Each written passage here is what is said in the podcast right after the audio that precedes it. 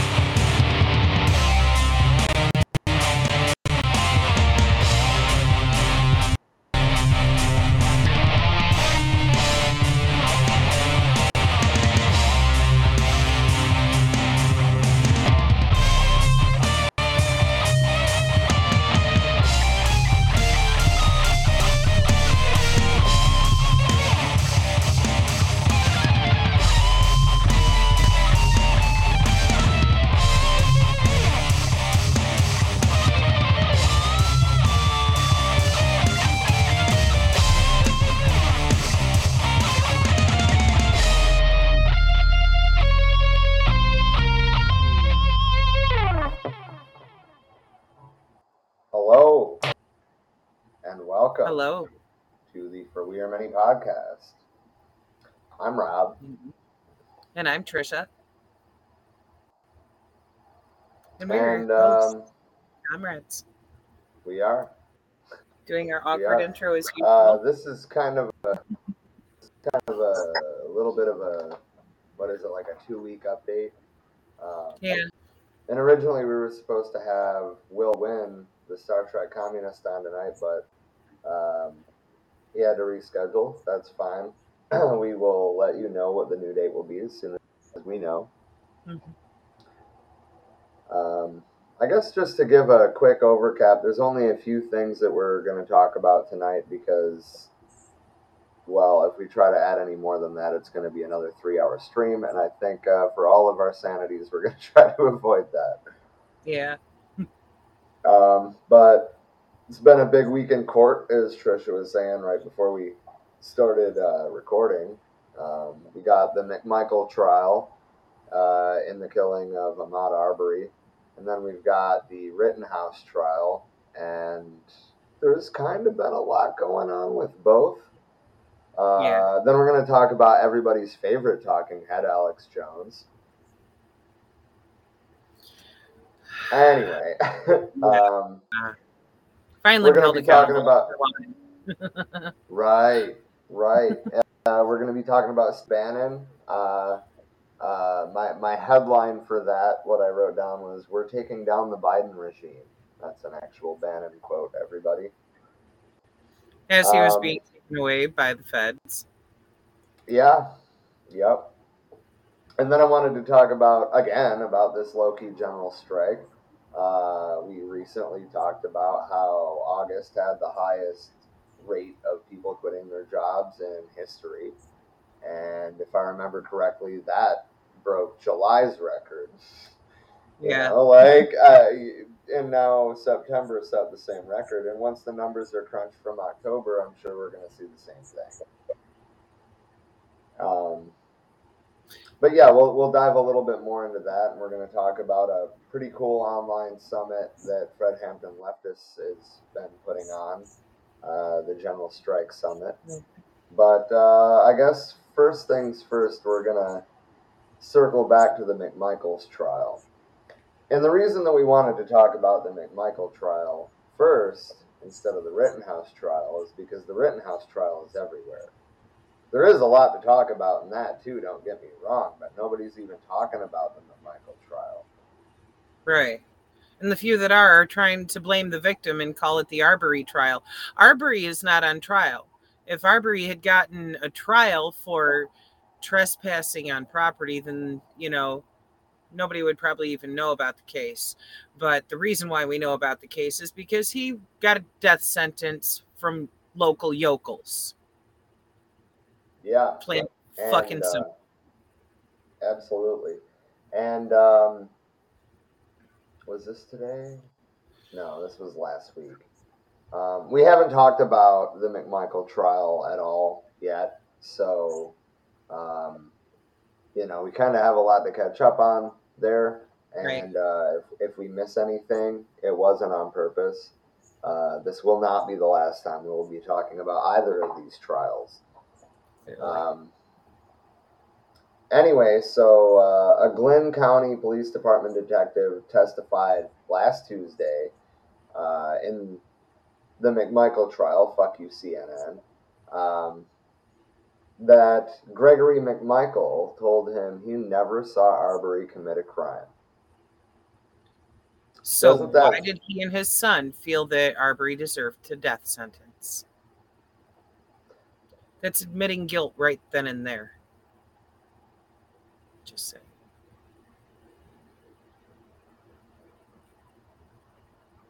Um, this is a direct quote, uh, I would assume from the police report. I don't know.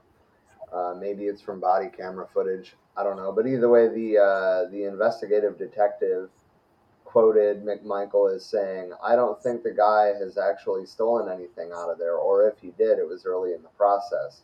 But he keeps going back over there and over and over and over again to this damn house." Uh, which I mean, there was video from the site, uh, which were show, shown in court last week, and which you've probably all seen on the internet back when this happened, or back when the video was made public. Um, he kind of just like walked around, you know, like looked around and kept on walking. I mean, he really didn't. I don't even think that what he did deserved a trespassing charge, let alone an Me neither. assassination. For all we know, he could have been one of these people who loves to take artistic photography of crumbling buildings. Uh, We've got lots of friends that go into empty buildings all throughout Flint to take pictures to be able And to Detroit. show. Yeah. Because it's like, hey, look at look at what's happening here. Um nobody has any business going after somebody for just walking into an abandoned building.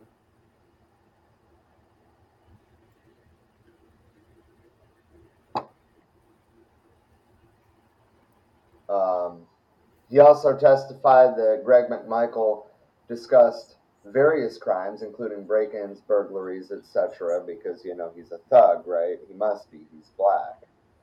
Um, but he suspected Arbery of all these crimes, but provided no details, no contact information, no anything. Um, he also said McMichael used his son's phone to call 911 and said if Arbery had stopped running, they planned to hold him, but he did not use the words arrest, citizen's arrest, or detain, or say what Arbery would be arrested for. So their entire defense basically fell apart right off the rip. Um, Right. and I, I, I do at least have hope for a positive outcome in that case. Um, but anyway, the homeowner who called 911 about people at site in the months before Arbery's killing testified that he did not ask the McMichaels to help secure his property. Um, so, I mean, there you have it, ladies and gentlemen. They were not acting on the behest of the homeowner like they, I mean, tried to imply initially. Um, Right. And if it's abandoned, what is there to secure? Nothing. Right. But uh, I have a video for you guys that might just irritate the shit out of you. Um, Yeah. I'll let the video speak for itself. I was gonna like talk about Right. it, but I'm also Just gonna play a video after that of uh, the judge's response to this bullshit. Right. This douche canoe about to My speak understanding, with well, a defense attorney. Right. I was cross-examining uh, investigator Lowry yesterday. Oh, that the Right Reverend Al Sharpton managed to find his way into the back of the courtroom. I'm guessing he was somehow there at the invitation of the victim's family in this case. And I have nothing personally against Mr. Sharpton. My concern is that it's one thing for the family to be present, it's another thing to ask for the lawyers to be present. But if we're gonna start a precedent, starting yesterday, we're gonna bring high-profile members of the African-American community into the courtroom to sit with the family during the trial in the presence of the jury. I believe that's intimidating and it's an attempt to pressure, could be consciously or unconsciously, an attempt to, to pressure or influence the jury. Obviously, there's only so many pastors they can have. And if that, their pastor's Al Sharpton right now, that's fine, but then that's it. We don't want any more black pastors coming in here or other Jesse Jackson, whoever was in was in here earlier this week, sitting with the victim's family, trying to influence a jury in this case. But I think the court can understand my concern uh, about bringing people in who really don't have any ties to this case other than political interests. And So I'm, I'm just going to cut it there because you, you got the point. The point is, he said, we don't need any more black pastors coming up in here. What? Right. He's a racist douche. And, and I mean, you even you even see the judge like kind of you know like adjust himself in his seat, uh-huh. take off his glasses, and look at him like, "The fuck did you just say?" Right. Like, what the Uh, fuck made you think that was wise to say at all? Oh, wait. And I mean, based on that, I thought the judge was going to blow up. But surprisingly enough, he kept his cool, but still, you know, very sternly said, We've talked about this more than once, and I'm done talking about it. Right.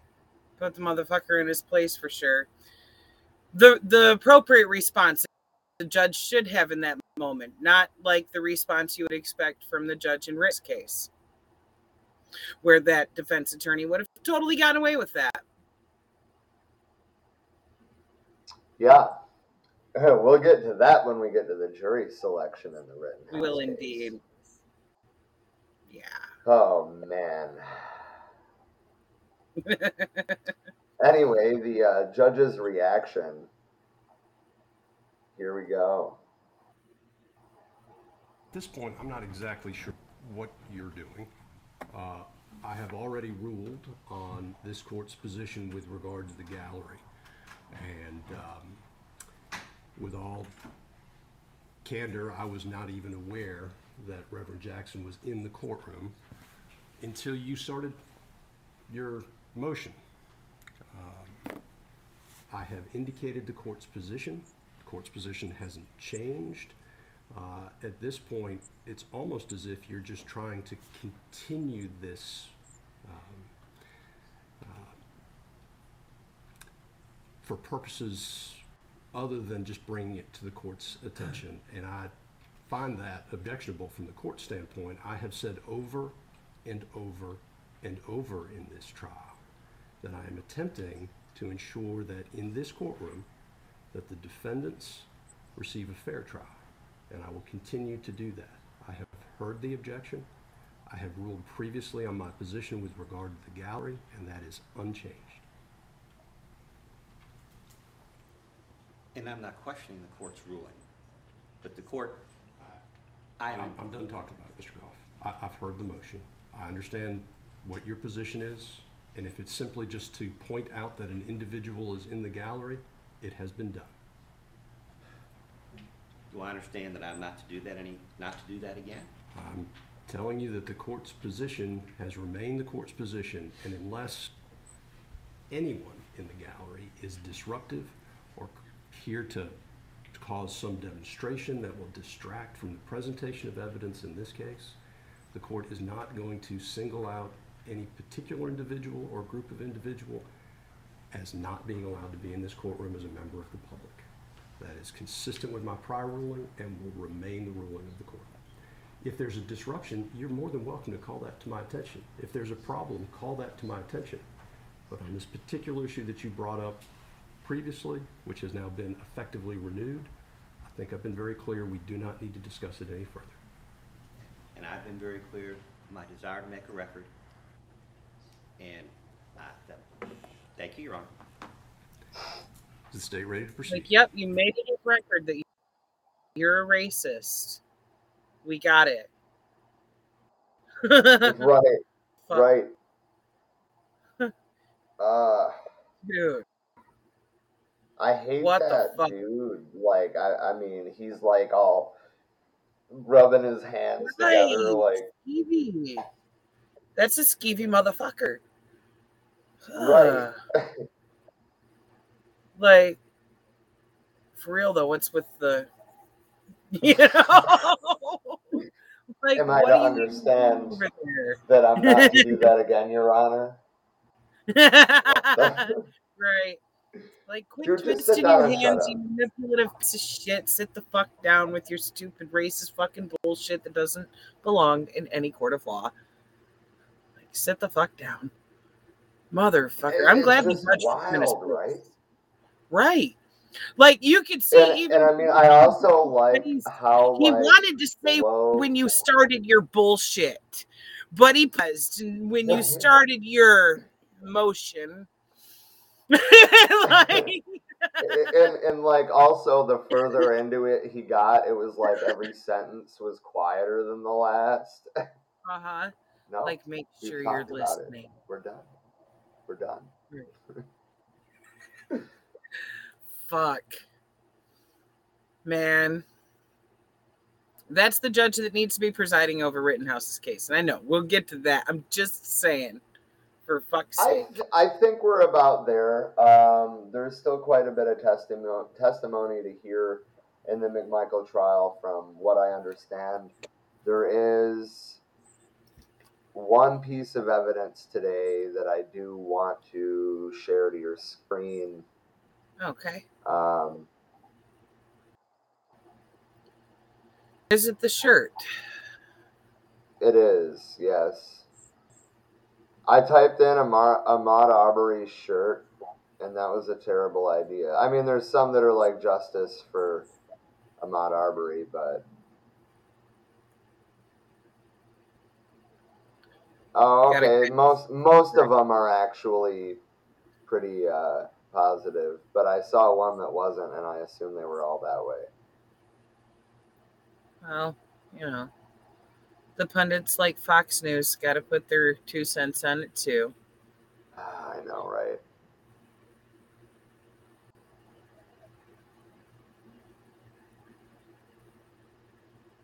Okay, Google, quit trying to sell me shirts. I'm That's not what I'm going for here. That's what they're going for, though. They want your money. Yeah, no shit, right?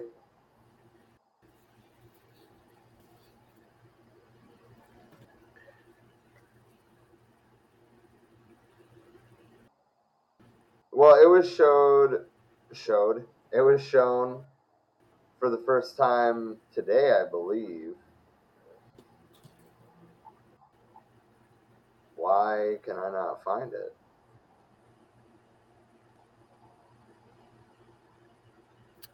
Was there earlier?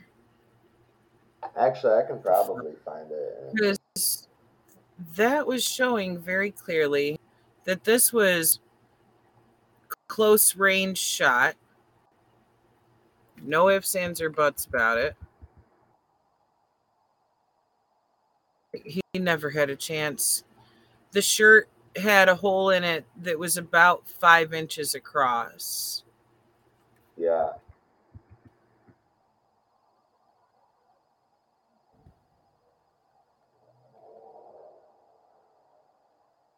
Man, our group chat's been pretty active today, huh? Yeah. Extremely. Okay, it was Shaun King that shared it, but um, give me a second. I I brought up a really. I try to zoom in and it makes like the buttons bigger, but it doesn't make the picture bigger. That's so dumb. Hold on, I'm just gonna go to Shaun King's Facebook and pull it up. Um, yeah, besides getting shot, uh, there's some footage here that was released a few days ago uh, by the prosecutors showing that Mr. Bryan tried to hit him four times with his car. So give a second, I'm going to pull that up too. Because it's like they were trying extra hard to kill this man.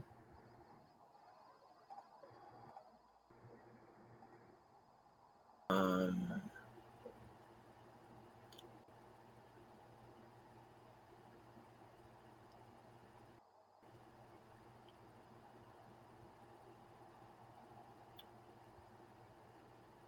you you see that though?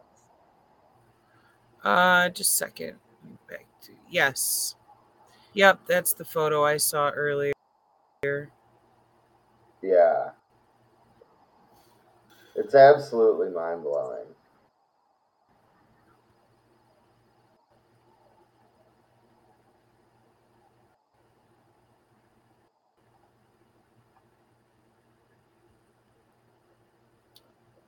Um, man, I was hoping this link would actually have the footage that they presented in evidence, but all it is is a description here. Um,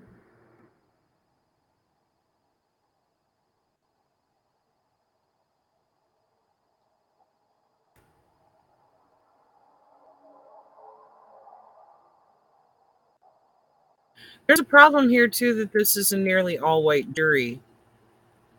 Yeah. Yeah. Actually, I totally forgot to bring that up, but um, I don't remember what the breakdown was, but it is very clearly primarily white. Says here they didn't simply follow Mr. Arbery. All three, quote, trapped him like a rat with their two pickup trucks, said Ms. Dunikoski, um, using the elder McMichael's own words. That's how he had described what they did to him. Uh, she she is the lead prosecutor in the case. Um, the first witness called by prosecutors to testify was Glynn County Police Officer William Duggan, who described the bloody scene before his body cam footage was shown to jurors. That music is a little extra fucking loud, by the way. Super loud. Thank you. Um, Officer Duggan said of Travis McMichael, quote, I could see he was covered in blood. There was blood all over. And I remember at some point asking if he was okay. He said the defendant responded, No, I'm not okay. I just fucking killed somebody. Wow. Yeah. That's some narcissism right there. Yeah.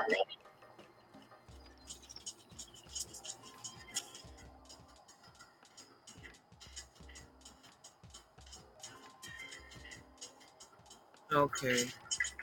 Well, this doesn't have the footage I was looking for, but um, if we are able to get our hands on that. Oh, and the breakdown of the jury is one black juror and 11 white jurors.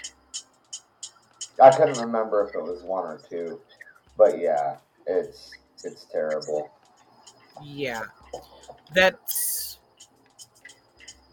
sure making sure that the defendants have a jury of only their peers almost. But what about jury of the peers of the victim?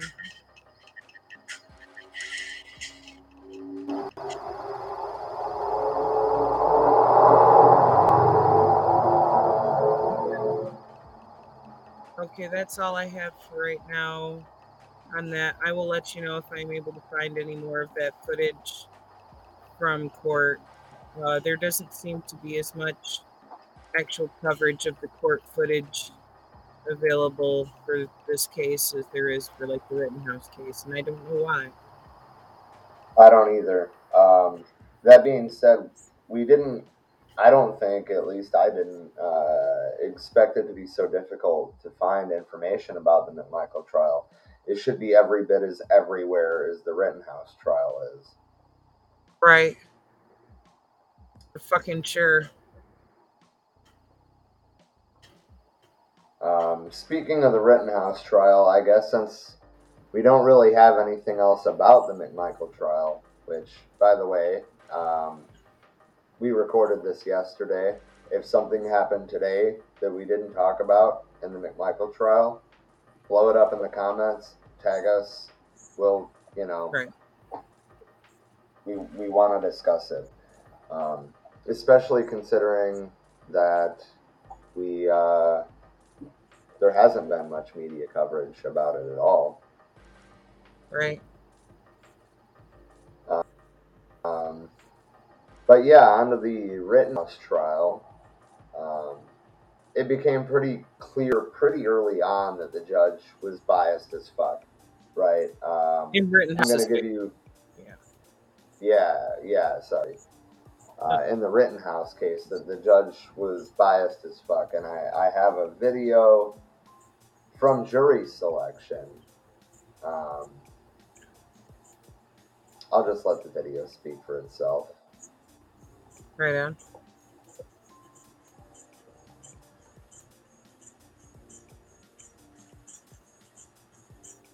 Look at that face. Kyle Rittenhouse is set to go on trial next week for murder. The teenager killed two people in Kenosha, Wisconsin during protests last year in the aftermath of the Jacob Blake police shooting.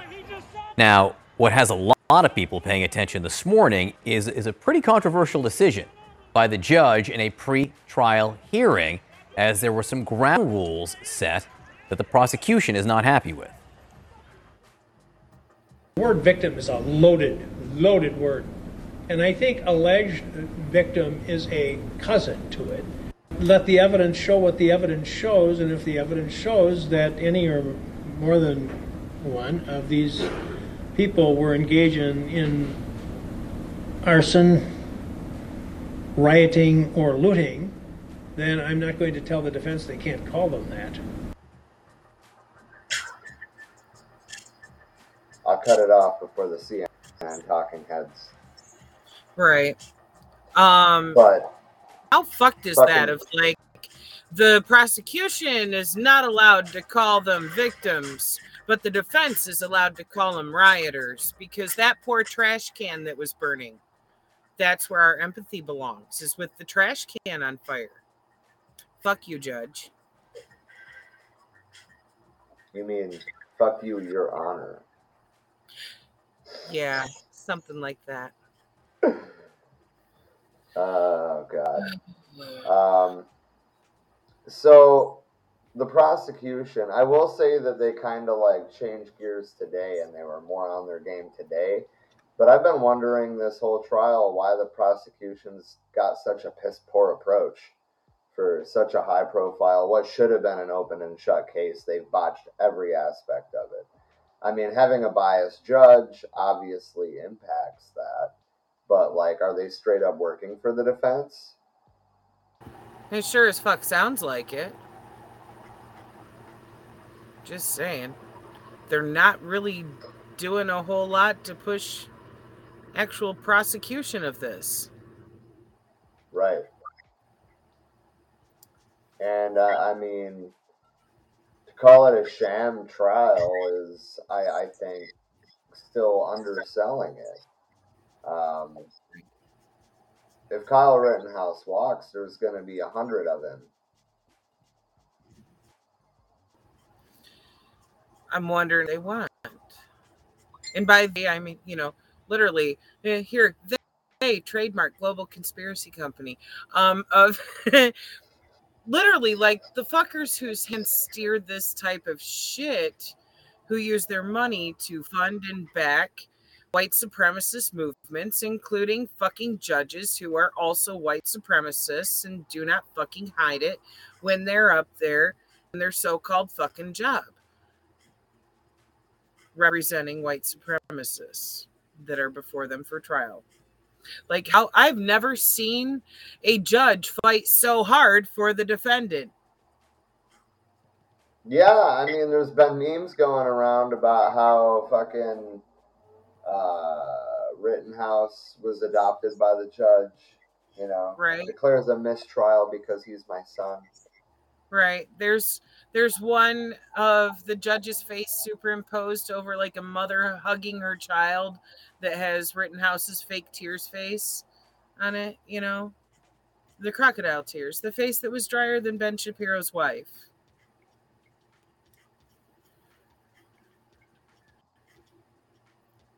I mean, that being said, there has been some pretty good memes. There has, but that's because it's a laugh or cry situation, and people are like, okay, we're at least going to try to find a laugh here. Because look at this motherfucker trying so hard to make it look like he's crying and not being able to squeeze a single tear out because the only person he's emoting for is himself. This, this is textbook narcissistic sociopath behavior. Yeah, that one. Yeah. yeah. Poor baby. Like the difference between the look on his face when he's at that bar right after being released and bragging to his friends about how he just got done killing some protesters versus that look he's making in the courtroom trying to You fucking mean that? You mean that look? that look yeah that very awkwardly poised look on the screen at the moment um that one trying to fucking go full-blown crybaby about it and failing because he's not an actor I, I guess he shouldn't have put himself on the fucking stand because he really sucks at acting and trying to pretend like he's a victim here He's not.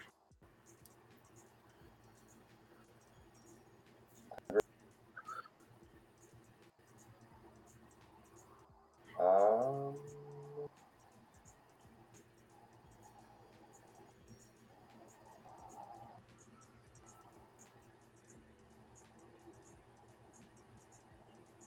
you know, this is like the last device that I still have Chrome on, and it's pissing off. I forgot how slow it was.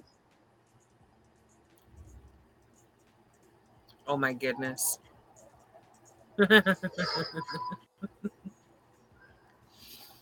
oh shit, that's funny. And yeah, he's not an academic.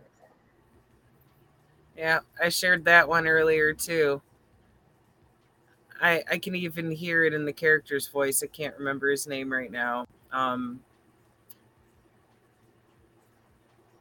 Yeah. Shit. He's like, I'm a medic. you ain't shit.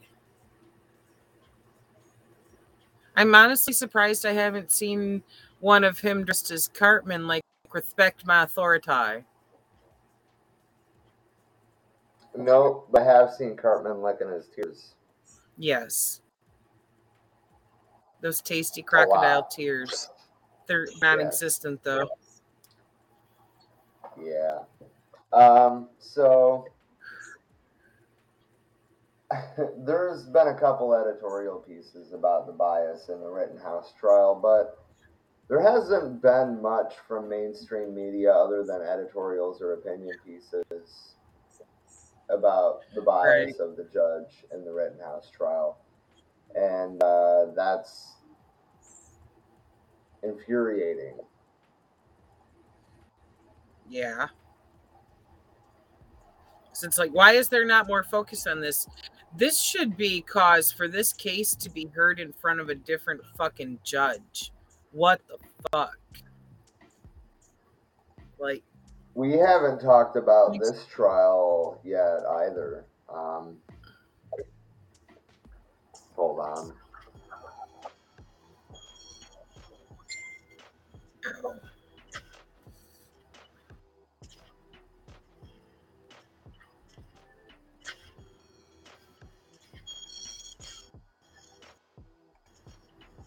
Okay, so I've got. I believe that I have this pulled up chronologically.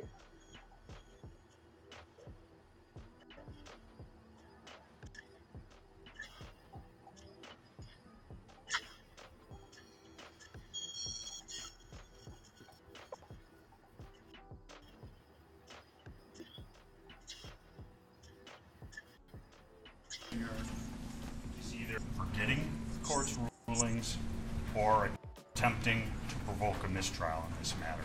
He knows he go into this He's asking the questions. I ask the court to strongly admonish him, and the next time it happens, I'll be asking for a mistrial with prejudice. He's an experienced attorney, and he knows better. Mr. Binger? First of all, Your Honor, this was the subject of a motion, well aware of that, and the court left the door open. This- For me, not for you. My understanding of You your... should have come and asked for, uh, for reconsideration. You did on the one motion, and in fact, I granted your motion for reconsideration. That was not our motion. I, I, I, uh, not. That was the defense's Excuse me. motion. That's how I- I- flustered he is I right did, now. I granted, We did not move that to was their reconsider. motion. I, I. We have not filed forgive any me. motions to reconsider Forgive in me. this case. That was their motion for reconsideration, which I denied. But, uh, I said, Oh, come on. Pause I it for a second. it, Or I indicated a bias because he literally just fucking basically told on himself because he thought he was making a point about ruling in favor of the prosecution. He just told on himself for the fact that he will allow that loophole to be exploited by the defense, but not by the prosecution. He will make the same type of ex- evidence from defense that he is denying to the prosecution. Yep. That's all. Just pointing out the shit. I had to don my Captain Obvious cape for a moment. That's fine. Wait a towards fucking denial minute. is what I did. Held it open with a bias towards denial. Why would you think that that made it okay for you, without any advance notice, to bring this matter before the jury? You are already, you were, I, I was a- astonished when you began your examination by commenting on the defendant's post arrest silence. That's basic law. It's been basic law in this country for 40 years, 50 years. I have no idea why you would do something like that. And it gives, um, uh, well, I'll, I'll leave it at that. So I don't know what you're up to. May I respond? Yes. We filed another acts motion on this exact issue because, in my mind, and I argue this, it is identical to what was going on on the night of August 25th, in the sense that the defendant was using this exact same weapon. He was using it in a manner to try and protect property. No, he wasn't. There's, Your Honor, I, with all due respect, I'm not going to rehash the motion. That's absolutely untrue. It and is- there's no, no, no. Your arguments of record, my comments are of record, and why I ruled as I did is of record. There's nothing that I heard in this trial to suggest anything's changed. Even if you're correct in your assumption that you know more than uh, I did at the time, uh, you should have come to the court and say, I want to go into this.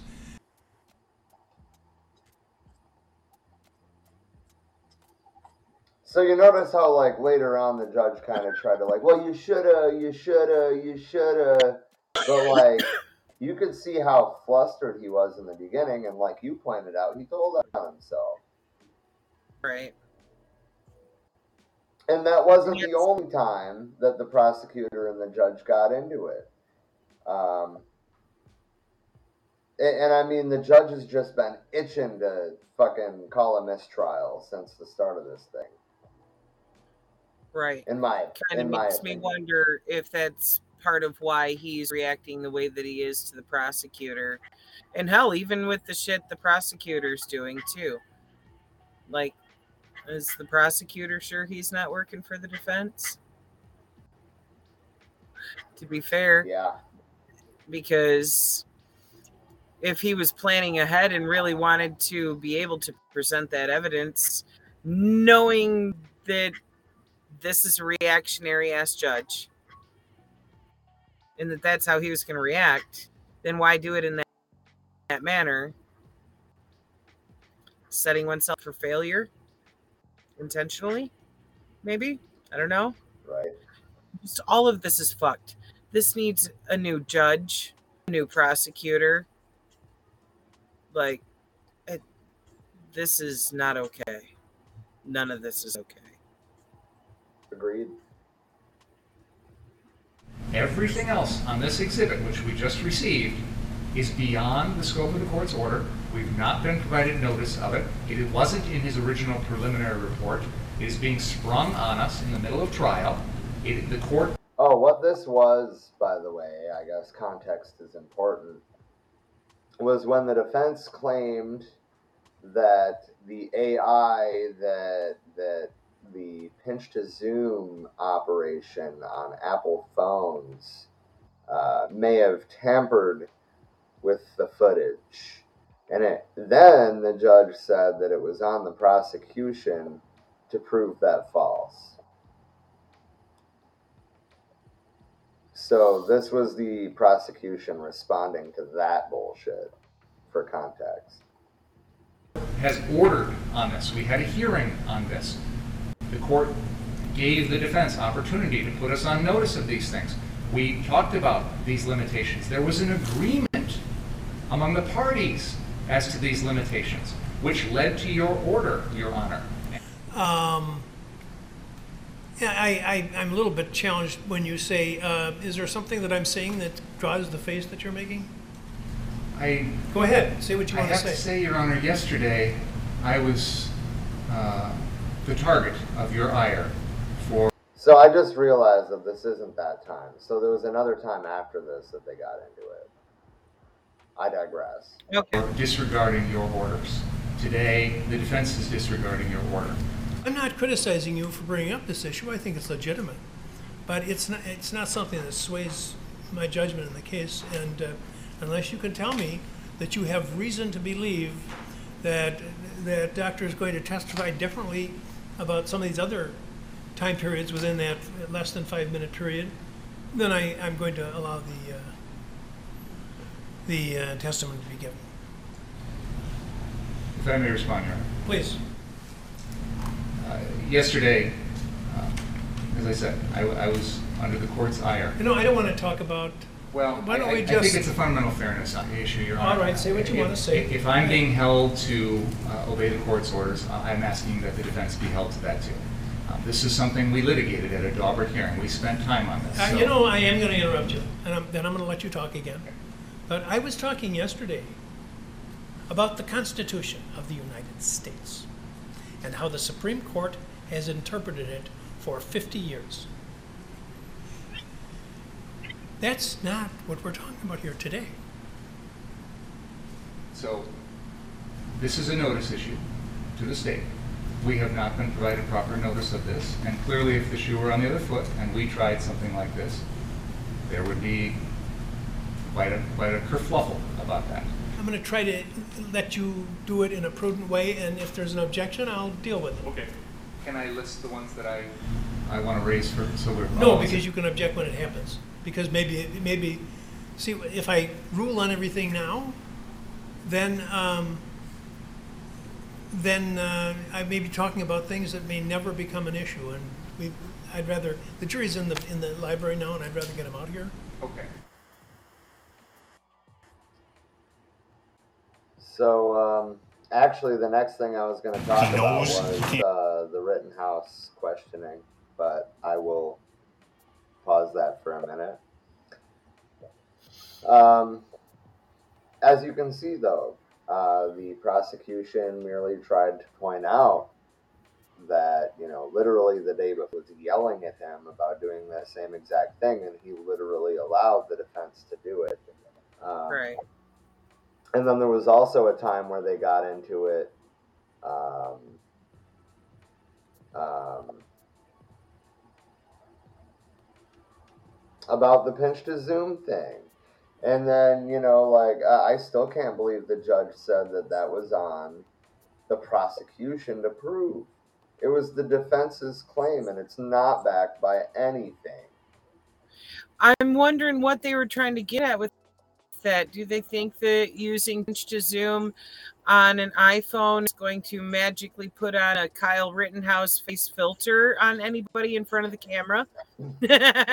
Well, no, but what what the works. defense said, what the defense said was that they didn't know how the algorithm that Apple's pinch to zoom feature works because it does fill in the gaps, right? They're right about that, but it uses an algorithm to scale the image. That's all it is.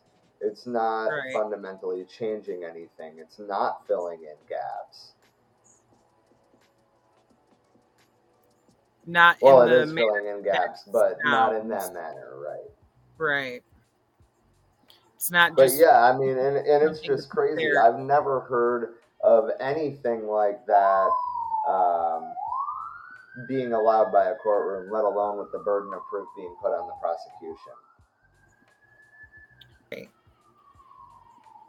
like prove that this asinine theory isn't true.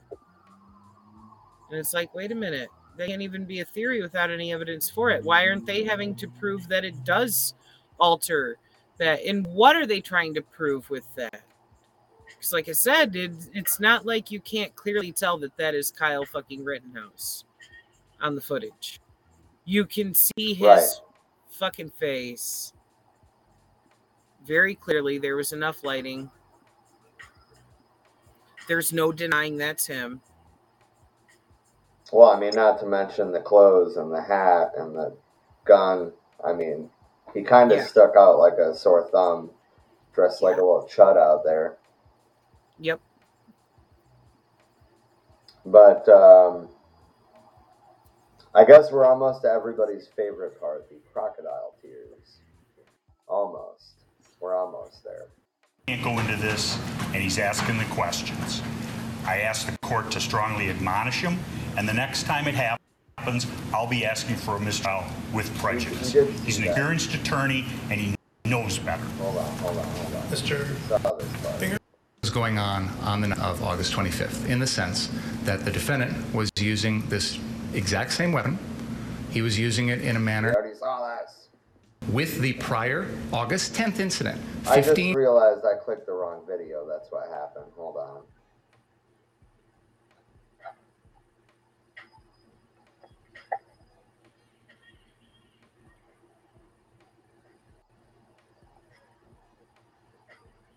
Take two.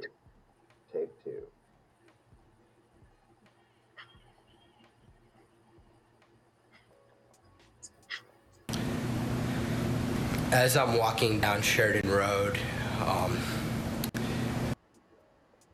Really?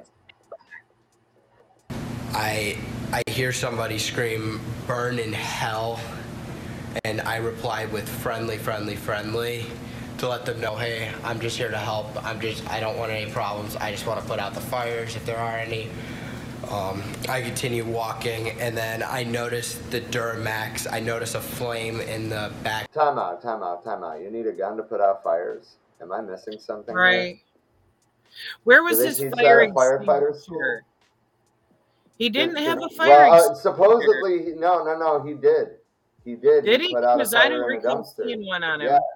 Yes. Okay. Um, before the first shooting, he people were yelling at him. What he's talking about is he had just put out a dumpster fire, and people were yelling Okay. at him, and he got big scared. Oh, nobody's gonna yell at you for. Nobody's gonna actually. And I, I was unaware of the fire Or being a extinguisher fire. myself until um, there was video of him putting out the fire in court. And of course, the defense I also, you know, that. like the the defense also used like images of him cleaning up graffiti and and rendering medical aid to protesters to be like, see, he's a good kid. Exactly. Right, gonna falsely try to paint this motherfucker as some kind of benefit to the community. Like, see, he's That's He's why I've gonna been shoot sharing some that picture of fucking Charles and then- Manson playing guitar in a church. the killer part is is why didn't he use his medic skills to help the people he just shot? You know, to be fair, I don't think the prosecution even asked that. They should have. That they should have. And Why are you out there sport shooting make victims for yourself? Right. Just say. of the Duramax, and I stepped, I step towards the Duramax, and um, as I'm stepping forward, I believe his name is now Joshua Ziminski. He steps towards me with a pistol in his hand, and as um, as I'm walking, as I, as I'm walking towards to put out the fire, I drop the fire extinguisher and I, I take a step back. Okay. When you step back from Mr. Ziminski, what's your plan? My plan is to get out of that situation and go back north down Sheridan Road to where um, the car source lot number two was. And did you get back? Were you able to go in a northerly direction? I, I wasn't. Describe what happens. I once I take that step back, I look over my shoulder and Mr. Rosenbaum Mr. Rosenbaum was now running from my right side.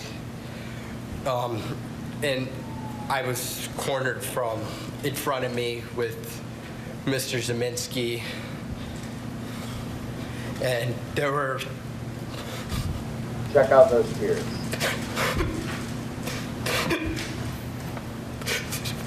there were three people right there. Take a deep breath, Kyle.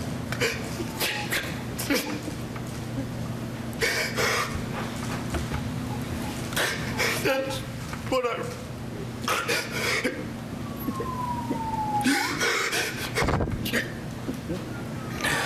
So great. Does it not sound like a kid who's like upset that his mom told him to go to bed? Yeah. Yeah. Or like he got caught getting into the cookie jar or something. Like you took a person's life. Stop trying to pretend like you're a victim. You're not you're not traumatized from somebody running and throwing a bag and a plastic grocery bag with an empty Gatorade bottle in it in your direction that landed about 20 foot shy of you anyway. That Right, right. Which, when This- we get to closing arguments, that's something that somebody on the prosecution team actually mentioned. It wasn't Binger um, at that point, uh, but when I when I hopped back in and caught the tail end of it, um, basically this dude was giving the definition of reasonable doubt, and he was giving the definition of imminent threat. And his last line, which I mean is really the mic drop of the case, was that the only imminent threat there that day was Kyle Rittenhouse. And then he Yep. walked away from the stand. But yeah. Um, I don't I don't think we need to see any more of that. We get the we get the point.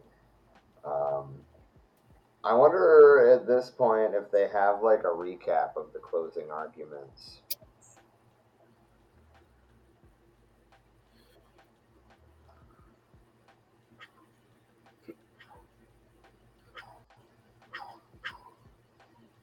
A 12 minute recap by NBC that that should be all right. I can skip around 12 minutes.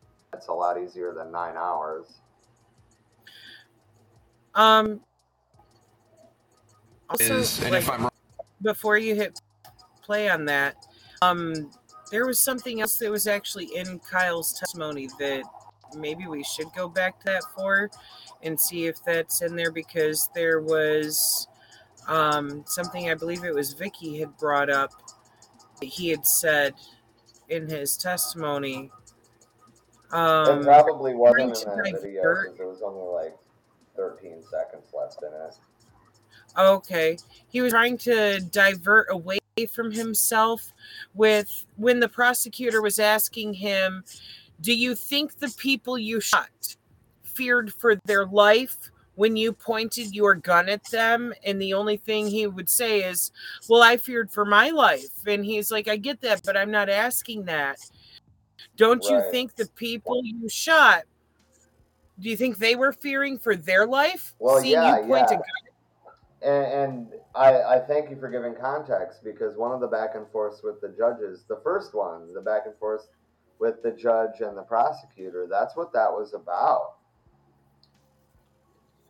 Okay.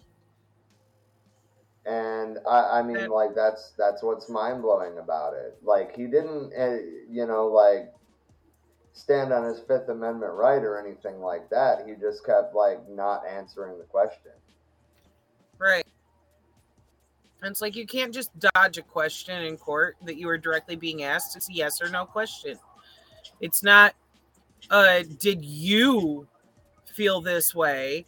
No, we're asking, Right. do you think that your victims felt this way? The people that you killed. It's one thing too. If I was that prosecutor, seeing how the judge is trying to be like, oh, you can't call them victims, I would make it a very lengthy process. And every time I'd be referring to any of the people that that Rittenhouse killed, putting it just like that of like, okay, so the people who you killed that night, Right. Like let's not forget what this is about. That's why, like, right now, this has lost all focus about, well, we're going to try to present Rittenhouse as a good old boy and we can't ruin his future. Oh, fuck that. What future do the people have that he fucking killed that night? Exactly.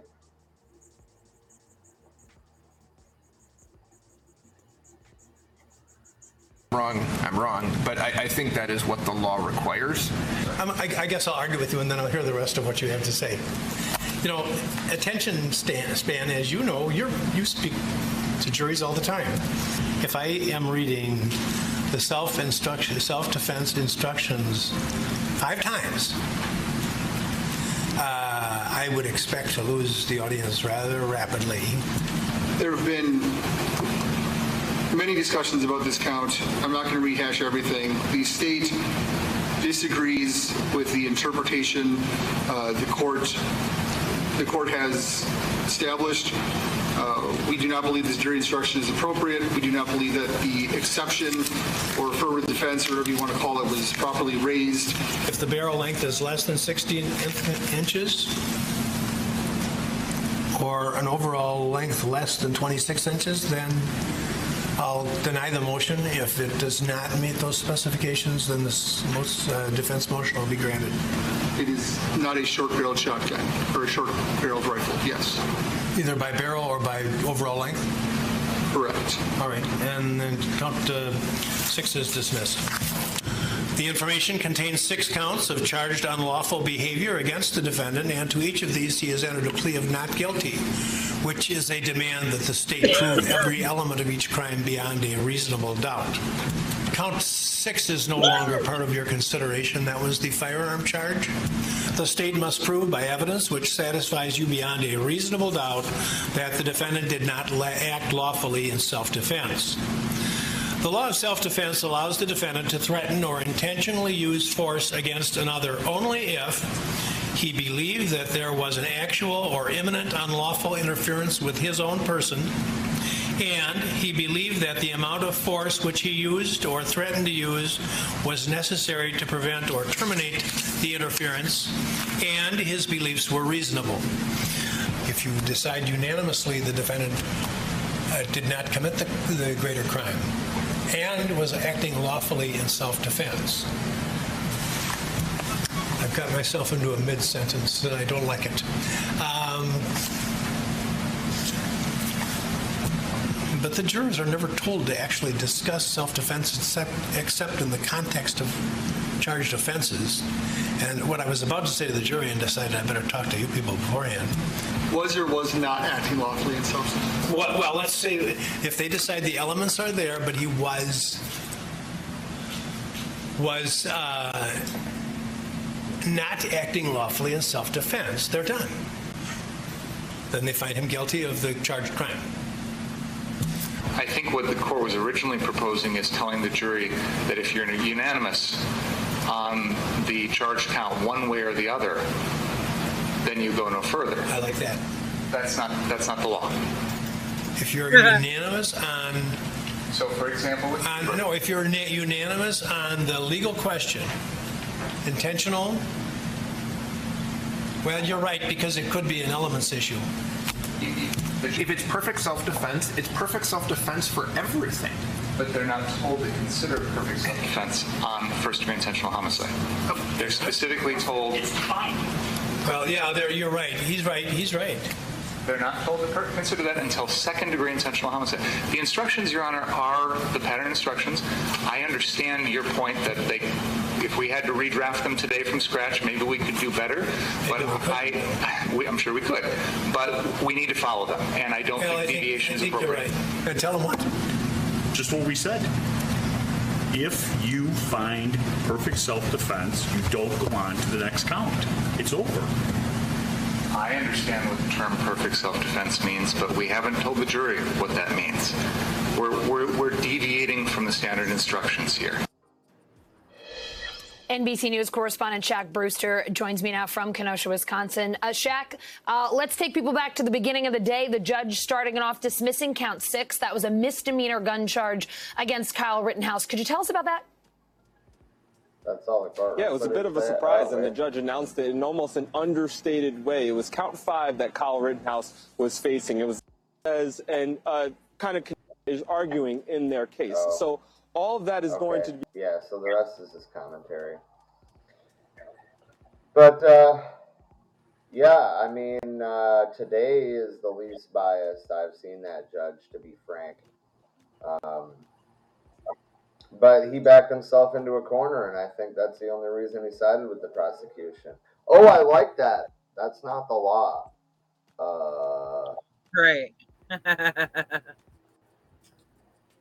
right. You have to follow the letter of the law, Judge. Fuck. Doesn't matter what he'd like. Hung jury still happened too. Yeah. So this talk of unanimous is pipe dream. That often takes a lot of debating to even reach.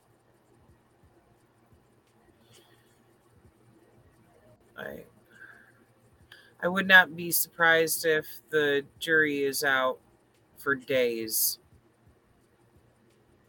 Yeah, that's what I was saying. I mean, I know that we're recording this Monday night, but I seriously doubt that um, there's going to be any sort of results tomorrow.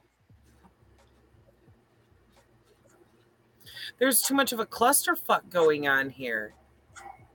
And things that they need to take in context of how, how the judge even reacted to the shit. Like,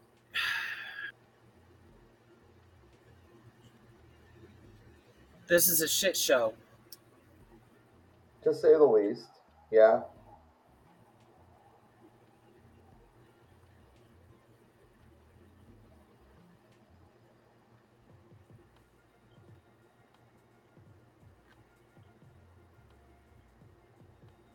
Finding anything else good in those court clips? Uh, yeah, I have one more. Um, the mic drop moment, basically, I'm just trying to figure out where it starts. Gotcha.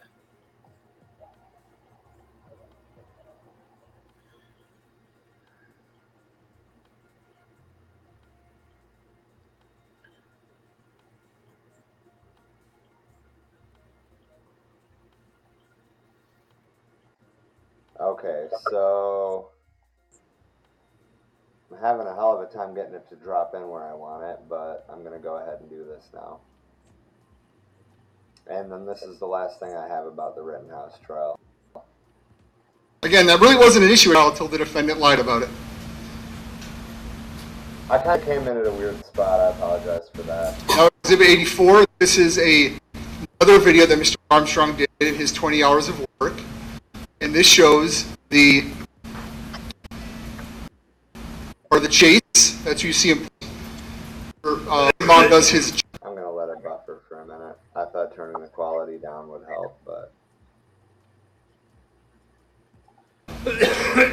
see the defendant slowing down, seemingly preparing to shoot. And look where that first shot is. Go back one more play, one more time. This is the zoomed in image that will eventually was shown. Look how far he's not reaching. He's being shot in the hip and falling. And he goes immediately to the ground, and the defendant sees fit to keep shooting at him, although he poses absolutely no threat. Again, four feet for all of the gun, not for Mr. Rittenhouse himself.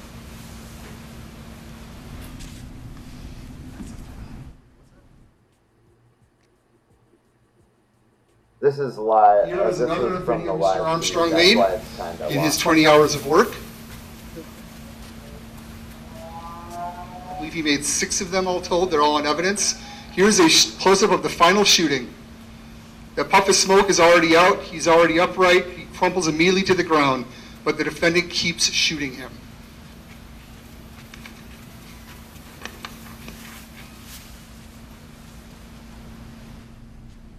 So did Mr. Rosenbaum turn and get shot in the back that way? No, he was even less of a threat. He was falling face first on the ground with his hips shattered. So yes, he was shot in the back, and he was killed by a shot in the back, and it was the third or fourth shot.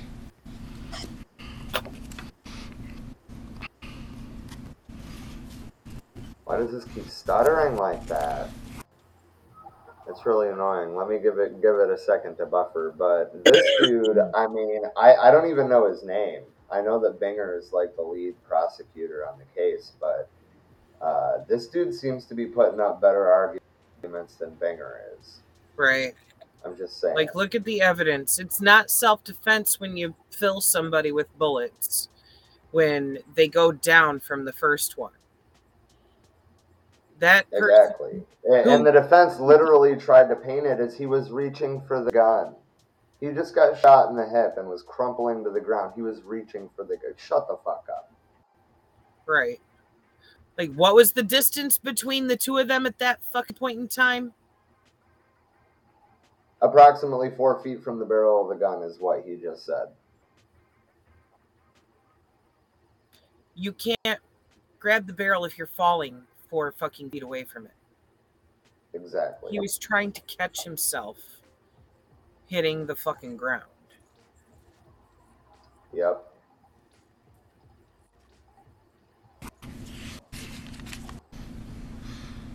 Mark, um, Attorney Richards indicated that Nick Smith called the defendant. Nick Smith did not testify to that. He was never asked. We don't know who or what, who called the defendant to go to that scene. And despite the fact that there's this madman out there who's such a threat and who's going to kill the defendant, he just saunters down there all by himself. No problem. He's not scared. This threat, if it even existed, was not taken seriously. He's a babbling idiot, as Mr. Lukowski said.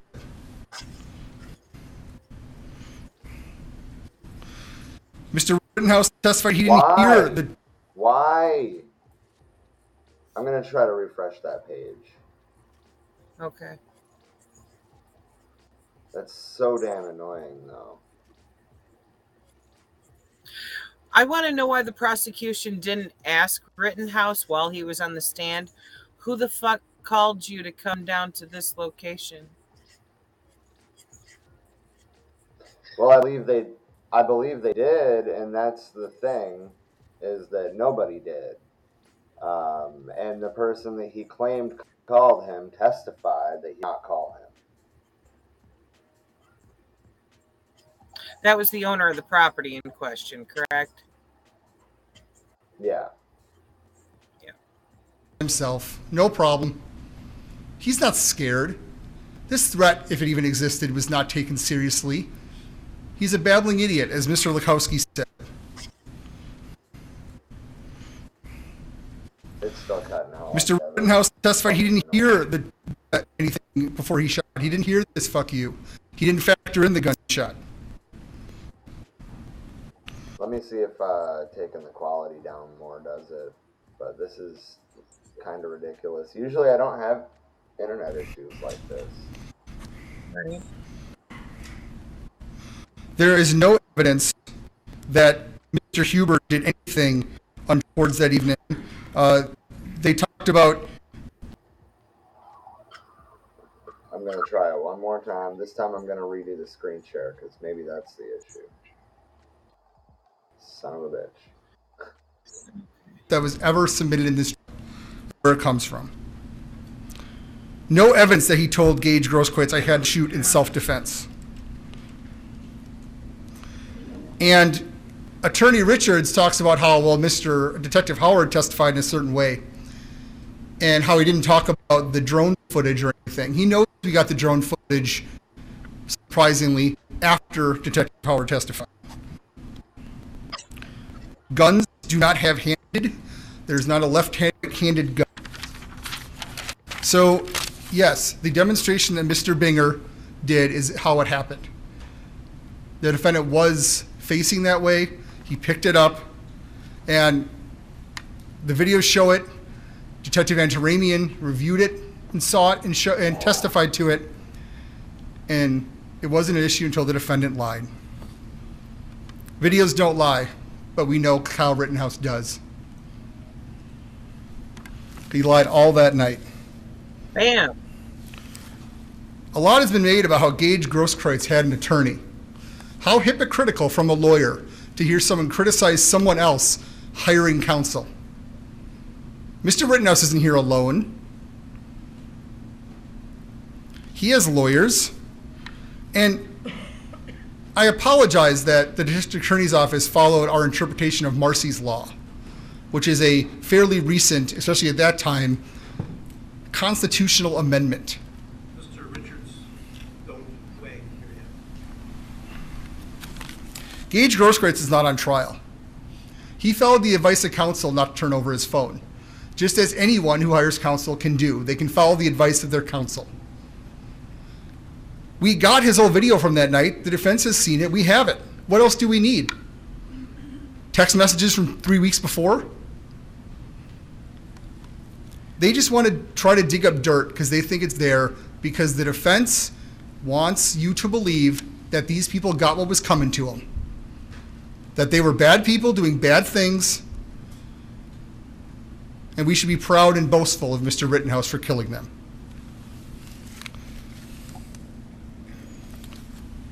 Gage Grosskreutz testified what he heard, that he heard, I didn't shoot anyone, and Gage Grosskreutz acted on that. He then followed, and when he left Mr. Rittenhouse thinking that he was not involved in the shooting, and started going to the shooting of Mr. Rosenbaum before being told by others that saw it that he was the shooter, and then he returned. So Gage Grosskreutz relied on this statement of Mr. Rittenhouse.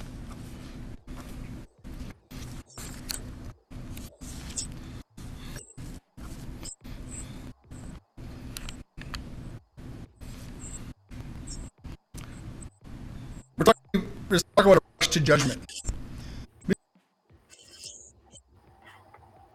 Much is left of this? Quite a bit. Okay, so what I'm looking for is probably up around here. Then obviously, But you, videos. you, you get the point. He just goes up there and he checks his little list as he goes the whole way. Just like, nope, fuck you, that's a lie. Fuck you, that's a lie. Fuck you, that's a lie. Like, down his whole list. And the ending I thought was the best part, and that's ultimately what I wanted to show you guys. he's had that shirt in his head for some time. Whether it's COVID, this is all pre-vax, as we know. Whether it's tears, whether it's fire, whatever it is, he's using it to protect his face, not as some evil plan to get Kyle Rittenhouse. Talking about how Rosenbaum had his face covered. They're setting this fire, and they begin walking down Sheridan. There's no evidence that they knew he was coming. There's no evidence that they had any plan to get him. I'd submit to you that the Ziminskis and Mr. Rosenbaum were doing what they were doing all night. They were going to go bash that Duramax or start or stoke a fire. Kyle sees this and then he runs onto the scene. That's clear in the FBI video. He runs onto the scene. He puts down the fire extinguisher. He raises up his gun. Mr. Rosenbaum yells, gun, gun, gun. Why else would he yell that? It's very possible that while he was yelling friendly, friendly, friendly, he's doing so while holding a loaded AR 15 at the Ziminskis. Right. Mr. Rosenbaum was going to chase him out of there to end the danger. And Mr. Richards boasts that, you know, something along you won't do shit, motherfucker. Well, Mr. Rosenbaum was wrong. Oh, that's that, that's an attaboy right there. Way to kill someone unarmed. You won't engage them.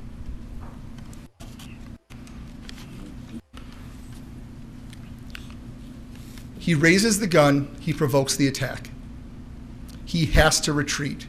He has to exhaust all remedies before he can use before he regains the right to even use self-defense, not even to use deadly force. That's a whole other separate question. He does regain the use right to self-defense if he exhausts all options. He does not. He could have ran a different way. He could have fought. He had all sorts of different ways to exhaust his options. He did not do it. As I said in the beginning of my closing, I don't think you even need provocation. An unarmed man chasing you, and you shoot him four times as he's falling, kill and you kill him as he's falling in front of you, because you don't want to physically defend yourself. That's first degree reckless homicide right there. And Mr. Fucking boom. Richards kind of plays games with the name reckless. Reckless means not intentional in this circumstance. And you can read the jury instructions, you can come to your own conclusions. And fire an AR 15 in any circumstance like this shows utter disregard for human life. There's no other explanation for it. If you're shooting an AR 15 at close range of people, you have no disregard for human life. That's not really in any dispute.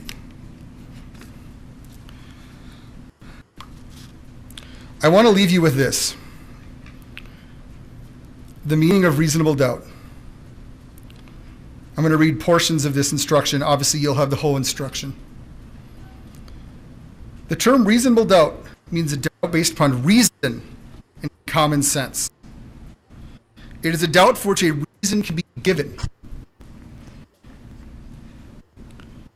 A reasonable doubt is not a doubt which is based on guesswork speculation.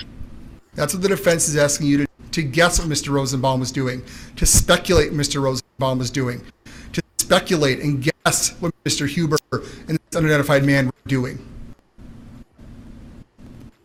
No, because he killed two of them. All we can look at is the evidence and see him standing pretty much straight up or exactly straight up when he was shot in the hip and immobilized. A doubt which arises merely from sympathy or from fear to return a verdict of guilt is not a reasonable doubt. The defense's whole case has been trying to stoke sympathy for Mr. Rittenhouse and showing how everyone else was just a terrible person. Every life counts. Every life matters. If people did bad things that night, they could have been prosecuted. It's not up for Mr. House to be the jury and eventually the executioner. I hate that this is so choppy like that. Um, Right. But I just want to reiterate what he just said that regardless, that does not, you know, they could, if there was bad people doing bad things that night, they could have been prosecuted. That does not give Mr. Rittenhouse the right to be the judge, jury, and executioner. Yep. A reasonable doubt is not a doubt such as may be used to escape the responsibility of a decision.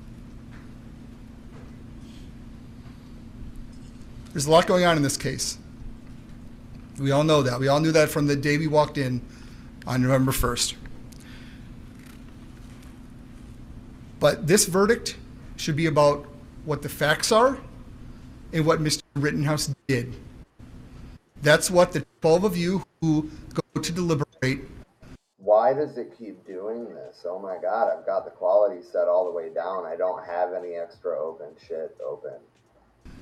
Will go and decide. I don't You are the fact finders. You decide what is beyond a reasonable doubt. You decide what he is guilty or not guilty of from this menu of options that you now have.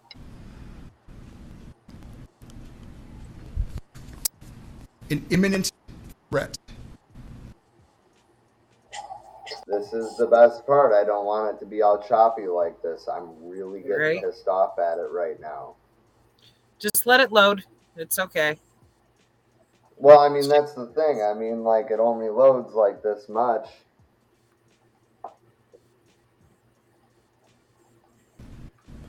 The only imminent threat that night was Mr. Rittenhouse. He was not acting in legal, justified self defense.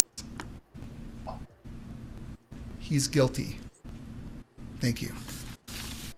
uh, Right. That's fucked up. As soon as I ended that screen share, the last little bit of the video played perfectly fine. Ooh.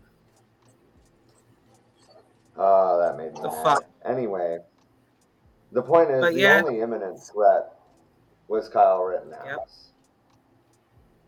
And I'm Yep. glad that at least one of the prosecution team got his head out of his ass. And actually put I out a mean, both prosecutors. Yeah, I mean, both prosecuting attorneys uh, did a, a pretty decent job in the closing arguments, but um, I feel like that guy should have been the head guy. Um, Yeah. So we do have a, a few things left, and we're kind of running short on time. So um, I guess is there anything that you want to recap on the Rittenhouse trial before we move on? Not that I can think of, other than they better find this motherfucker guilty.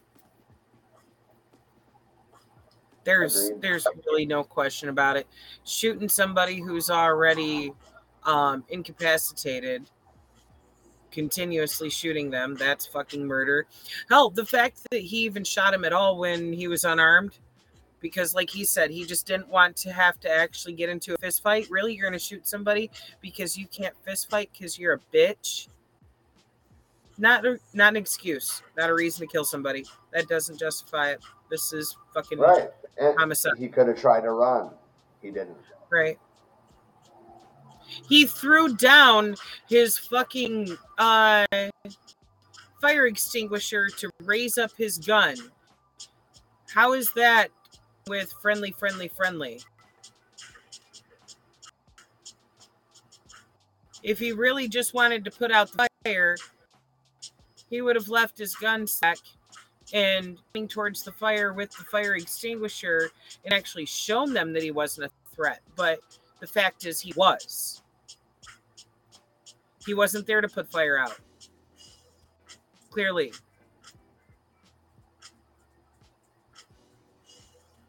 Yep. Um, so the next thing is Alex Jones, and I don't want to talk too much about him because it makes me feel dirty. I understand. Same. He's a But I'm I'm glad that there's some accountability. All the all the oh God, what was the narrative about Sandy Hook? The the false flag narrative Um, that he pushed. Um, yeah. Did cause harm to people that you know actually lived through the trauma and um, was found guilty on all four counts. I, I should uh, I don't have memorized what the four charges were or the four counts rather.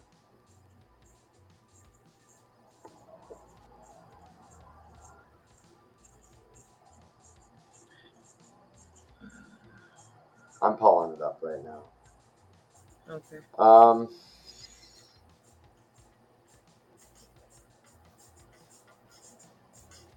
Judge Barbara Bellis found Jones liable for damages by default because Jones and his companies, like InfoWars, showed callous disregard for the rules of discovery.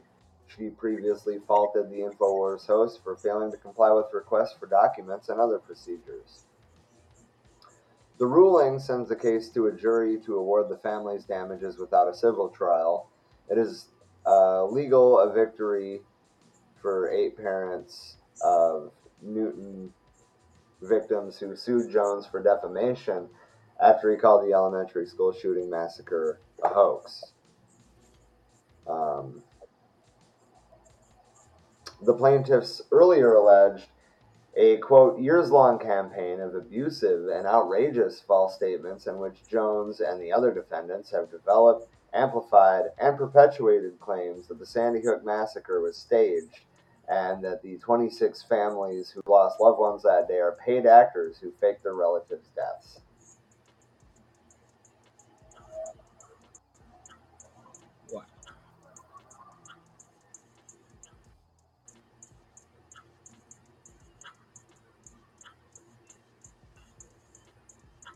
The defendants were ordered to produce the documents. They didn't.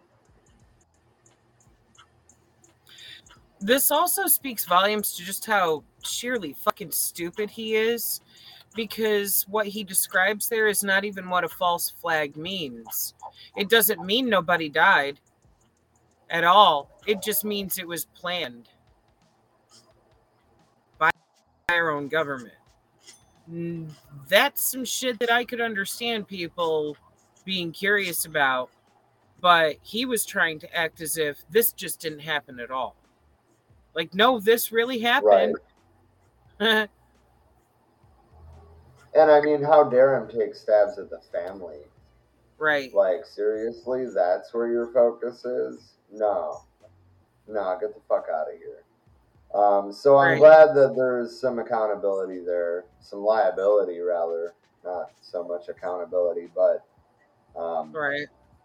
hopefully it will encourage people like him to, you know, not take aim at grieving families. Right. That's just dirty. But doesn't surprise me because Alex Jones. The fuck do you expect from him at this point? I swear, it's the only thing anybody watches him for is how inflammatory he is.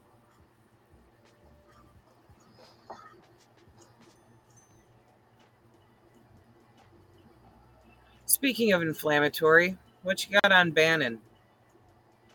That I was just calling, I, I was just. Oh my god, I know, right? Um, I was just pulling that up. This is this is on Newsweek actually, which is funny because it's almost as much computer aids as fucking CNN. But um, Yeah. Steve Bannon vows, "quote We're taking down the Biden regime as he surrenders to the FBI." That's the headline. This is where we're at. Um, so basically, what he turned himself in uh, for was an indictment that came from a grand jury last week for defying a subpoena from the congressional panel investigating January 6th. Um, Bannon is a former advisor to Trump. Obviously, he arrived at the FBI's field office in Washington, D.C. Monday morning. He addressed his supporters in a live stream before entering the building posted to the social media platform Gettr, G E T T R, Gettr. He also posted a lot. I'm assuming so. I don't know. He also posted a live stream of his surrender to his website War Room, where he posts a daily podcast. I wish I had the time to do a daily podcast. Right. I can That barely make two a week happen. Fuck you, Right. man. God damn it. but then oh, again, you don't have a whole bunch of funding from all kinds of racist and extreme right wing resources. Speaking of Accept their racist, funds. Holy shit, listen to this shit. Quote, I don't want to take, or I don't want anybody to take their eye off the ball of what we do every day. We got the Hispanics coming to our side, the African Americans coming on our side. We're taking down the Biden regime. What? Like, this is all a shit show. It's all for show. This is the, the two heads of the same monster pretending to be at war with each other that really aren't. Because Trump and Biden are cut from the same cloth. there ain't much difference between them at all. Um, stop pretending like this is a thing between Trump and Biden. That's the thing too is uh Bannon likes to put shit out like that just to get an inflammatory response from people. It's part of that whole distraction away from what's actually fucking going on with here. Fight over who your favorite fucking, you know, corporate puppet is. Shut the fuck up.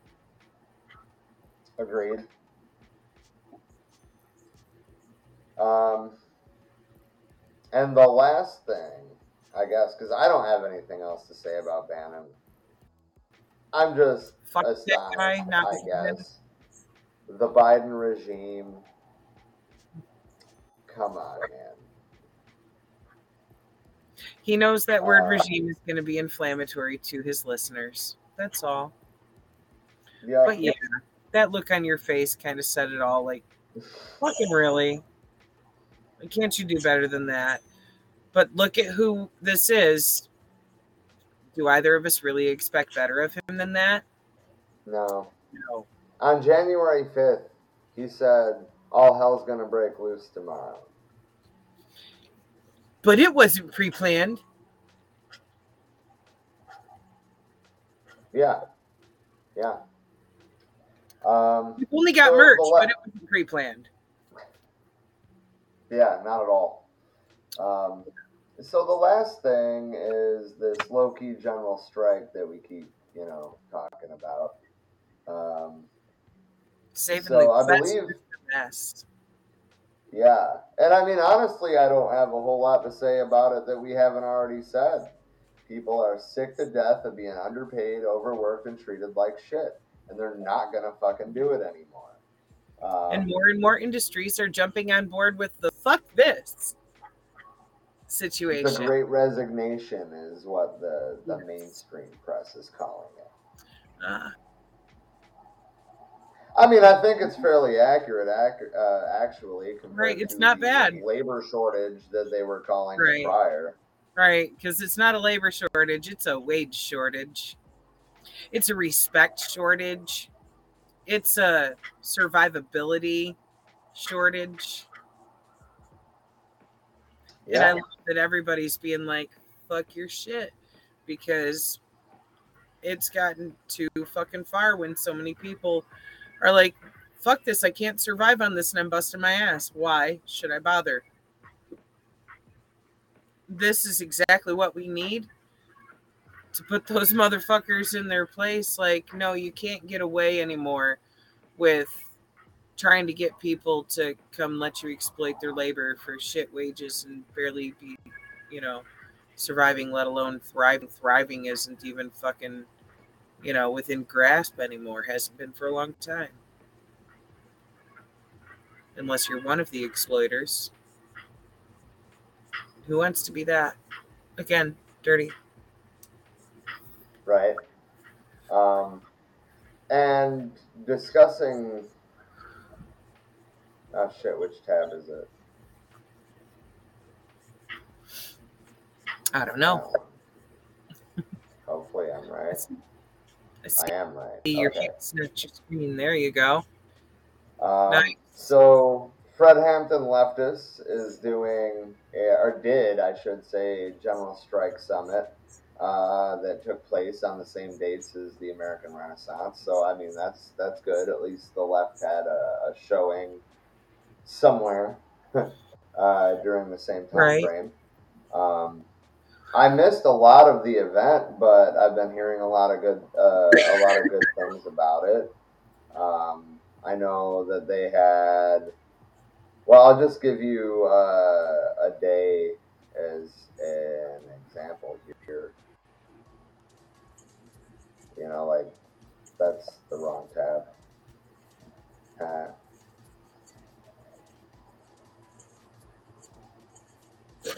let's see if this is the right one. Yes. Okay. So, um, as you see, you know, like it's in one or two hour blocks for the whole day. Uh, they had Briahna Joy Gray. She was uh, Bernie's first campaign manager in 2020, the one that got fired for not playing nice with Biden or whatever. Right. Um, but you know, clinics on strategies for a general strike, uh, lessons from the past, capitalism's harmful effects on development, mutual aid society. This sounds a whole lot like something that we would put on, doesn't it? Like if we had Yep. the resources to do that. Yep. So I think that in the future, all of us, not just us as a podcast, but all of us need to be on board with the General Strike Summit. Um, and we need to we need to be building mutual aid in our communities right now because we're already in a low key general strike. We're already in climate chaos. We're already in political instability. We're already in supply chain issues. We need to be able to take care of each other. And that's pretty much all I really have to say about a general strike. Um, employers, you're probably not listening this far into a communist stream, but if you are, Pay your employees better, and maybe you won't get the guillotine. Treat them with a little bit of decency, and maybe you won't get the wall. Probably not, though. Give them a stake in the company if you actually want to avoid all of the above. Just saying. Running it ethically as a horizontally organized structure where everyone who works there is equal owner and getting therefore their equal share of that profit margin produced by their labor. That's their surplus fucking labor value. And it doesn't belong to one person on top. It belongs to everybody there. So really truly if you don't want to see guillotines or the wall that's your safest bet. Start running your business Yeah. ethically stop exploiting labor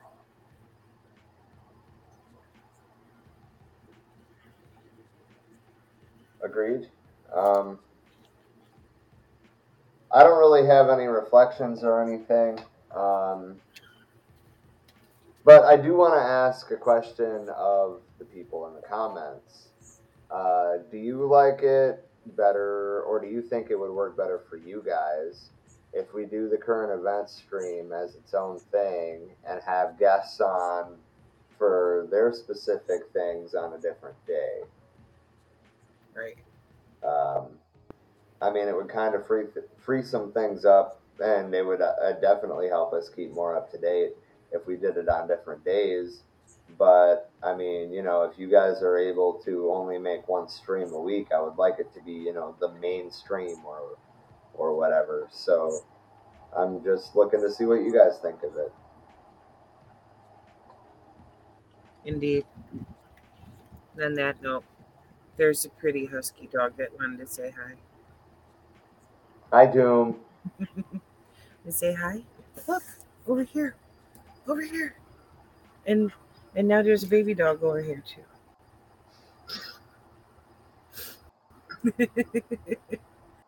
All right. Oh, well, uh, anyway, I think we can probably wrap this up.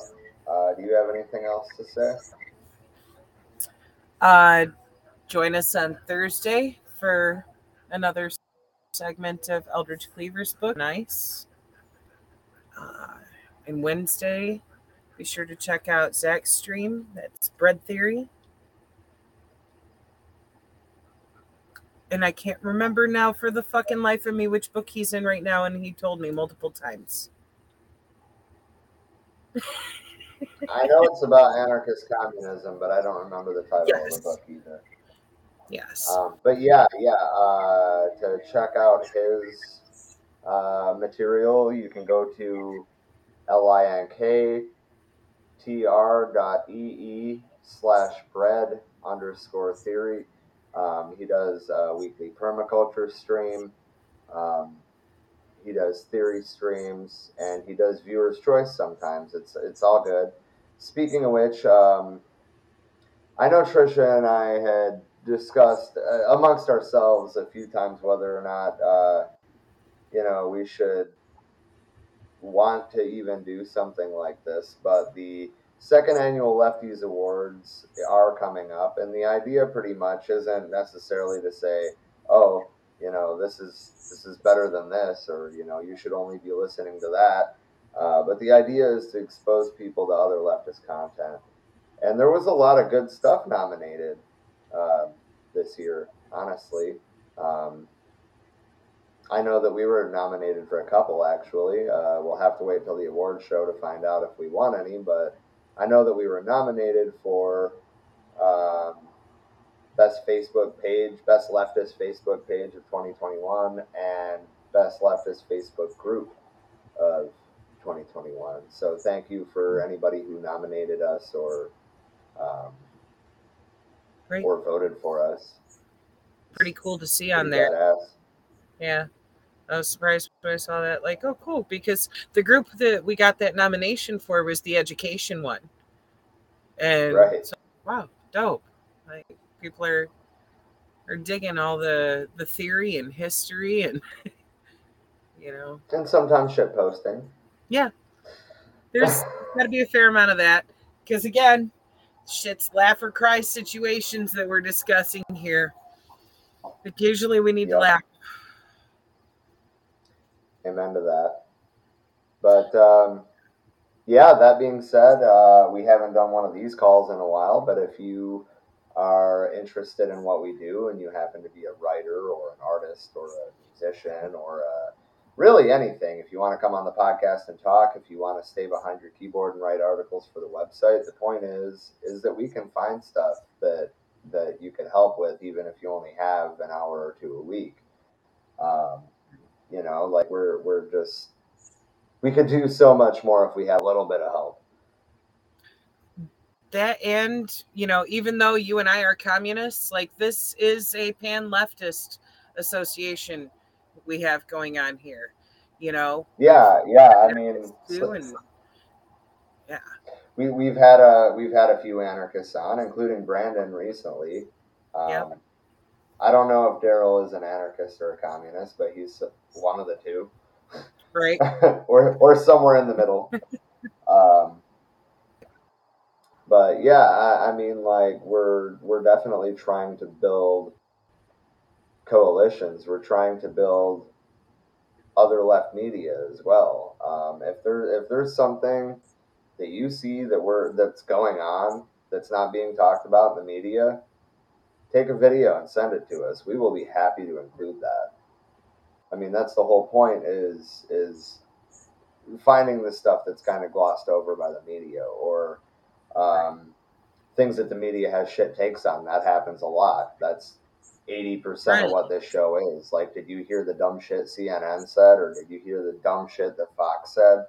I mean, Uh, right because there's no real left perspectives being kicked out there on mainstream media so it's like you know that shit's inherent to these conversations even fucking happening typically we bring an ethical stance to it you know that sadly is missing from most neoliberal thought Agreed. And the only other thing that I wanted to say, because I've been thinking about it a lot today specifically, because I've been I've seen a couple posts about it today. Um, but you know, like there's only so much that we can do online. You know, like obviously we're here for the education. We're here to we're we're here for the discussion. We're here to figure out what we need to do. But at the end of the day, we need to be organizing in our communities. And I mean, I know I can get better about it too, but at the end of the day, that's what we're trying to encourage all of you to do. You know, whether it's a John Brown Gun Club or a, or a fucking Young Patriots group that's under the, the Rainbow Coalition umbrella or the Communist Party or the Socialist Rifle Association. I mean, honestly, I don't care if you're in the community and trying to make a difference. That's what I'm talking about. at the end of the day, nothing that we talk about on these streams would matter at all if people hadn't gone out into the world and put these thoughts into practice. Right? It takes both. Praxis without theory is blind and theory without praxis is empty. Not my words. Loose quotation there but i believe that was kwame nkrumah. I'd have to look it up again. That sounds right. Um, but anyway, as usual, we will leave you with uh, a piece of music. Um, and of course, I'm always going to give the encouragement go to our website if you want. You can create an account on there, you can comment on there. We can cut Facebook out of this equation as much as possible. Uh, we're also on YouTube um, for We Are Many Podcast. Uh, and we're on podcast platforms, obviously. Um, most of the time, the episodes are up at the same time, if not, you know, the following morning as the, the stream itself. Um, so, you know, if you're at work and you can't, you know, tune in on Facebook or YouTube, that's fine. Pull it up on a podcast platform. Put your little earbud in. Or don't put an earbud in, you know, just put it on your bluetooth speaker for everybody to hear Right. Yeah. Um,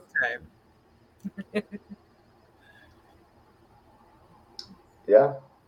That's all I got, though. Um, Indeed. Thank you for joining us, and we will see you Thursday. Good night. Yes, indeed. Um, yeah.